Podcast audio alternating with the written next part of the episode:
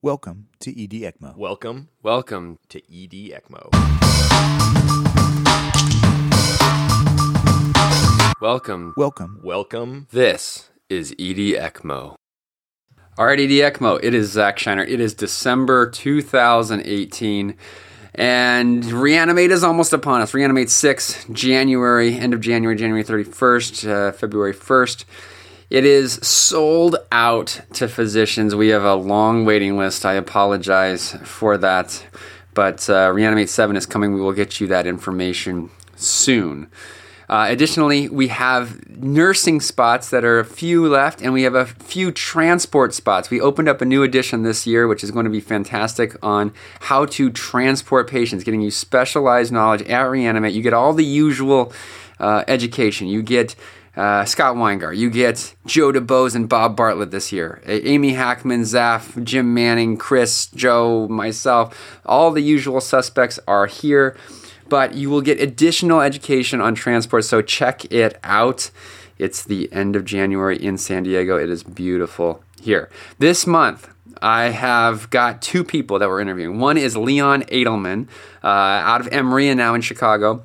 He is teaching the section at Reanimate. So you are going to hear him at Reanimate for how transport goes. And secondly, I've got Michael Broman, maybe the world's most experienced ECMO transport. He has well published and he is out of Karolinska in Sweden, and we are going to make that into the B section of this podcast, two separate ones. So, with that, let's dive in. Leon Edelman. Yeah, sure. So um, I uh, did emergency medicine residency. Uh, happy to uh, finished over at University of Nevada in Las Vegas, uh, and then actually went down the anesthesia critical care track over at uh, Emory in Atlanta. Did a two-year fellowship there, and uh, you know was lucky enough there to get quite a bit of exposure with extracorporeal support and a transport program in in, in particular. So um, it was a it was a pretty great experience out there um, we would typically ride along with the crews whenever there's you know any sort of transport across facilities or if we were going off site to uh, cannulate throw someone on extracorporeal support. Um, got some experience going by ground by air and uh, uh, really got to know a lot of the, the the medics and the nurses that work the transport runs with us Fantastic, fantastic. So when we start even kind of getting into the subject, I feel like the the first thing is is that there's a disconnect, right? There's a disconnect between the people who are transporting it and um, all of us in the ER and the ICU that are taking care of it. What's your thoughts on that? Yeah, I, I completely uh, completely agree with that. It's it's a bit of two different worlds, and uh, takes a little finesse, I think, to try to combine the two. Um, you know, we're used to extracorporeal support in the ICU. You've got you know, an RT probably sitting at bedside. You've got one or two nurses that are checking every 15 minutes. Uh, if you're at an academic site, you've got med students, residents, every consultant. You know, corporate wants to be there. Everyone wants to be part of the show, uh, and the patients become, you know, pretty, you know, high maintenance, of course, but but also a little bit of the pride of the unit, especially in you know a smaller site, maybe doesn't see too much of that. So so the nurses will have these special you know, sedative drips, these concoctions. Oh, he gets this much propofol at midnight, and then we start the ketamine, and and they really uh, have things uh, down to a T. Uh, and then when it's time to move the patient, you know, that's that's a whole different world because then it's it's a lot less about you know drips and and recording vital signs and, and the actual process of lifting these patients with all these devices, uh, getting them through these narrow hallways, putting them on a rig and driving, hopefully safely, getting to the next place uh, definitely a different different level of resources there. Yeah, I have to admit my my experience with this is not great. My I would say my my most prominent experiences in Paris when we would transport people, you know, out of hospital, put them on ECMO on the streets, and then take them to the hospital. And then actually in Paris, they they have subspecialty care, so they, we would take them to one hospital for the cath, and then a different hospital for uh, for their ICU care.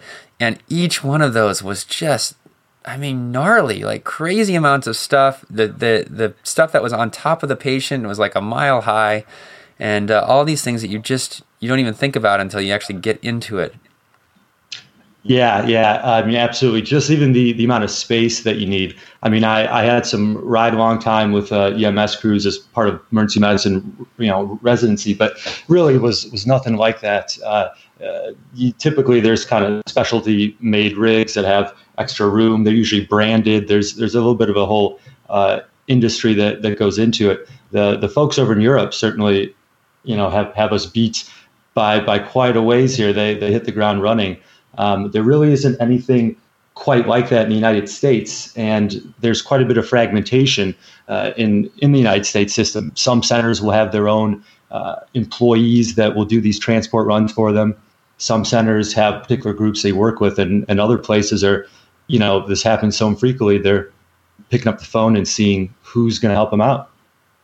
So take me through this. so let's say first, I'm the physician. What do I need to know when I'm handing this patient off to these people now taking them to a different hospital? Yeah, uh, I think the important thing is is to to get a feel for kind of how much ECMO experience they have and and who else is is, is with them. Uh, they're the absolute you know masters of the domain when it comes to transport. You know when it comes to getting the patient safely down, but the particular device might might be not something they're very familiar with. I'll, some particular things, you know, ventilators, right? So so one thing that paramedics are never going to want to do is, is dislodge the ET tube. That's rule number one, number two, number three. So they're doing, you know, yoga trying to go around and, and beneath the, the tube. Um, but you, as the ECMO specialist who just put someone on pump, you, you know that you don't really need that, that ventilator. You can just clamp the tube, you know? Um, it's as simple as that sometimes to facilitate easy transport. Uh, and, and that's not something that a, that a medic or a critical care nurse is ever going to try to do on you know without your approval. Hmm. So and then I mean, if we have patients, obviously, if they have no a non-beating heart, then I would agree that the that just clamping the ET tube would be would be okay. But um, on patients with a pump, I guess I, I, I would think that this would be super complicated. That they're kind of um, trying to deal with now something that maybe they have a little bit of experience with and like you just mentioned the machine is critical right if they haven't yeah. seen that specific machine yeah.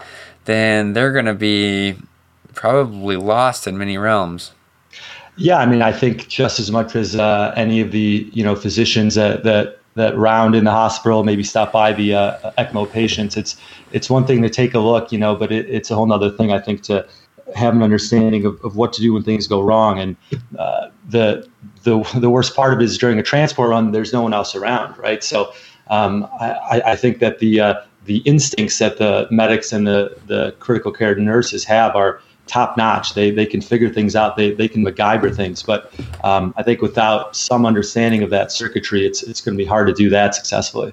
Okay, but let's get let's get now even down to the nitty gritty. You're the physician. In your experience, what are things that maybe you've forgotten to tell them, or that you feel like people need to know? This is what you need yeah. to tell the transport team. Yeah. So um, I think to, to start with, you as a physician have to be able to differentiate what's necessary for this patient and what's not. You know they're on their little bit of dobutamine they're on a little bit of levo. You know no you can take all those off maybe do a, a single pressor uh, epinephrine for example. Anything to cut down on the complexity anything to cut down on the amount of lines that are getting in the way and, and the amount of space. Um, we would always have a little bit of discussion about someone's on you know inhaled Flolan or inhaled nitric maybe that doesn't have to be there for an hour or two and and that's really the sort of stuff that you have to think about uh, as, as a physician. What can I eliminate for the next couple hours? You got your paralytic drip. Maybe not. Maybe just send them off with a stick of rock rocuronium and uh, and and you know a little bit of fentanyl, and and you can cut quite a bit of drips out of the way, and they don't have to worry about titrating those up and down. Mm. Um, so so this is this is this is good stuff. So do you often paralyze them for transport? Yeah, so I would say uh, every single time. Uh, okay. The last thing that I want, you know, is is a movement in a particularly hairy situation. Uh, so you got these these cannulas uh, coming out, and um, it definitely gets dicey. So so uh, I think probably the first step is going to be taking the patient out of that, and uh, I'll usually come off all the sedative drips, and hopefully hopefully the pharmacy at the hospital lets me carry a stick or two of ketamine, and that can be my analgesic, that could be my sedative. uh, and and that'll get me all the way back. Okay. All right. So we're saying, okay, tell the tell them what they need, what they don't need. Like, do we can we just take off, minimize things, paralyze as potential, and obviously a sedative like ketamine to to get al- them along. Uh, what else? So um, they're going to be checking, you know, SATs, vital signs. I think one thing that's sometimes missed uh, is this concept of north-south syndrome, especially when we're moving our VA patients. Um, in in hospital, that's you know something we're always monitoring off the right side, right? Um, we we know that if we if we start looking in the wrong sites, uh, we're going to get false uh, oxygenation values. Paramedics, critical care nurses, they need to know this. It's unlikely they're running blood gases, but if it's a long enough transport, uh, some companies are sophisticated enough to have iStat ABGs. If mm. they're running them, they need to know that that's got to come out of the right side, right? It's got to be the right radial. Um, and and not just that. Sometimes they're the ones teaching the docs when they get to the site. You know, oh, blood gas is looking great. Well, we're checking from the wrong spot. So uh, so I think the more both sides know about this, the, the better it's going to be. Oh, that's fantastic. Okay, so let's see. So we've now got the patient. We're starting to move them. Tell me some fails. What are fails that happen as far as movement of the patient from your ICU bed, from your ER bed into the rig? Yeah. Um, so, I mean, I think, of course, the, the number one fail, the thing everybody fears the most in, in any sort of transport like this is is decannulation. Uh, it's a, quite quite the horrifying thing, and, and there really isn't much that you can do about that. So I think that looms over our, our heads as as epic fail number one, the thing that that you must avoid at all costs. Uh, and so that's why I think the paralytics, and that's why the actual uh, kinesiology almost of movement gets to be so important. And and that's one of the sites where you know one one of the arenas that, that those guys know so much more than we do uh, about. And that's where I'm standing there and saying, hey where do you want me to lift what? You know, you, you tell me what to do. Uh, I certainly have no input there because uh, that's the thing you most want to avoid.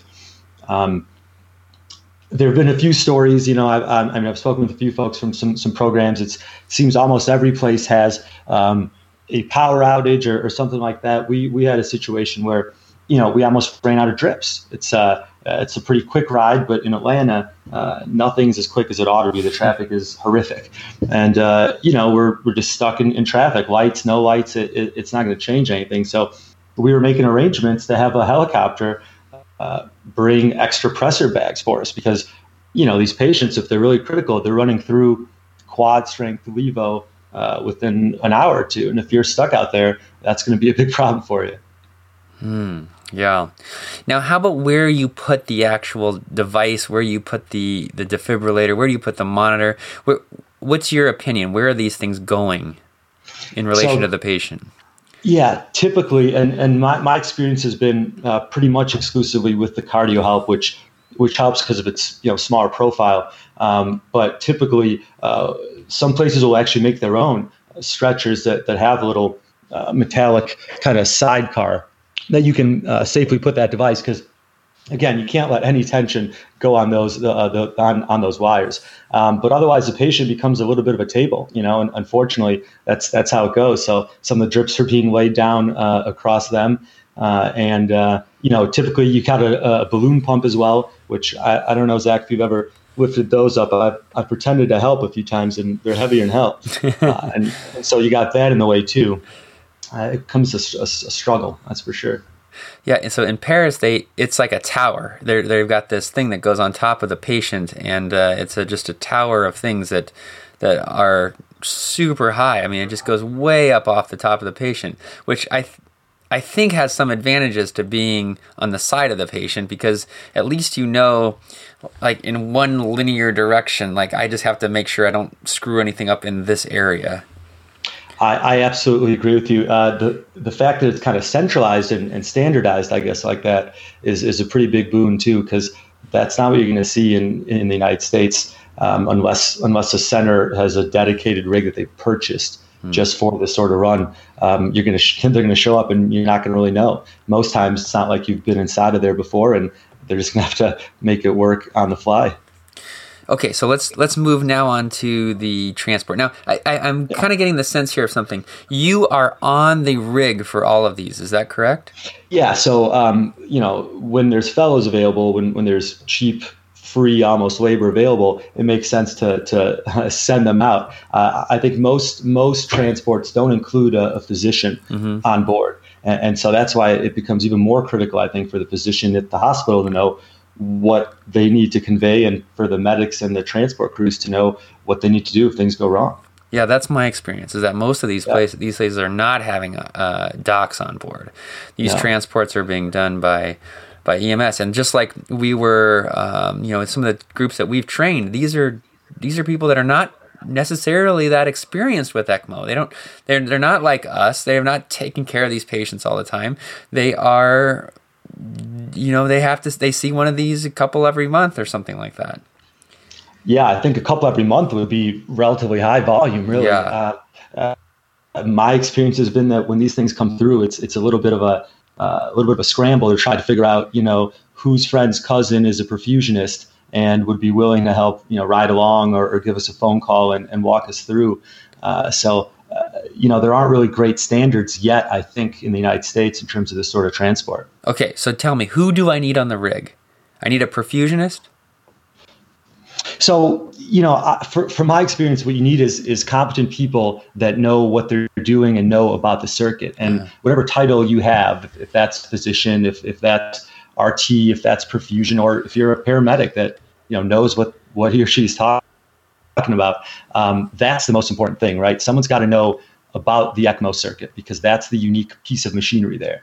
And, and really, that person shouldn't have any patient care roles. So, with us, yeah, we, we typically would ride with a perfusionist, especially if we were going somewhere to cannulate and put on pump. Uh, but but I don't think that that's that common, and, and I don't really think that's necessary. Uh, typically you're you know you're not trying to change circuits out in the middle of, of transport. That's that's just not something that you'll be able to do with or without a perfusionist. So uh, i think that title matters less. I think someone who who's comfortable and confident to to do the interventions uh, and, and, help the the circuit when when needed is is your first step Okay, so let's let's go through this. I get I'm the physician in the ICU. I put them on this backboard, or I'm sorry, this uh, you know gurney right. that now has yeah, yeah. Uh, either a tower of things above them or a side cart that they are yeah. holding these things. We are going down the hallway. We're going down the stairs. We're going into the rig. Uh, getting into the rig, I'm sure, is problematic, but uh, you know, you kind of expected complications with don't let the cannulas get out, don't pull the ET tube, these sort of things. Now yeah. we're in the rig. We got to make sure we have enough pressor. We have to know, have enough uh, whatever other meds we need to get through the thing. Hopefully, we've paralyzed them with some sedation. Um, what else? You said that we could lose battery power. So right. how do we? What do we do about that? So that's uh, that could be really problematic. Um, hopefully, you've got an inverter, you know, because there's a lot of things that need to get plugged in. Uh, the patient's got that balloon pump, probably. Uh, they may be on an external Flolan pump, or uh, uh, of course the, the circuit itself too. So, um, you know, I've heard stories of people needing to pull over and, and, and plug the thing in, you know, to a, a local business, things things like that. You, you really got to try your best to make sure that does not happen. Um, you also have to be familiar with manual pump. Um, you know, on the CardioHelp at least, it's relatively simple, uh, but but only if you've done it, only if you've simulated it, and, and only if you're comfortable and confident enough to know when to do it. I think it's a, a little bit like a crike. You know, the, the first thought typically is, let's try not to do this. You know, let's try not to intervene. Is there a way we could just wait and, and hope this gets better? But um, but really, a, a, power failure that's that's not going to get better, and uh, someone needs to jump on that right away and engage the uh, hand crank and and perfuse the patient. Okay, so I think this uh, this last concept that I'm thinking about it leads into the to the last thing we need to talk about, and that is that you should you should be planning ahead as far as what machines you're using. So everyone Absolutely. should know that you have a CardioHelp or you have a TandemLife, or you have a, a Sorin or what not Sorin but um, Abbott or whatever yeah. whatever device you have, but that people should know beforehand and have practiced and learned on these machines. Yeah, it's not a great environment to be learning for, for the first time. That's that's for sure, and it's a long time to wait. Uh, you know, oops, we we didn't bring. You know, we forgot the warmer, for example. Uh, uh, that's that's you know sometimes that's that's an external component, and uh, the EMS crew made sure that they had a temperature control, and the hospital doesn't have that set up. So it is really important to have that stuff all stated beforehand. Absolutely. Okay, so the last thing here is for the people out there, and this is a, a large number of people that I talk to who are they're not the huge hospital. They are the small hospital. And maybe they don't have CT surgeons.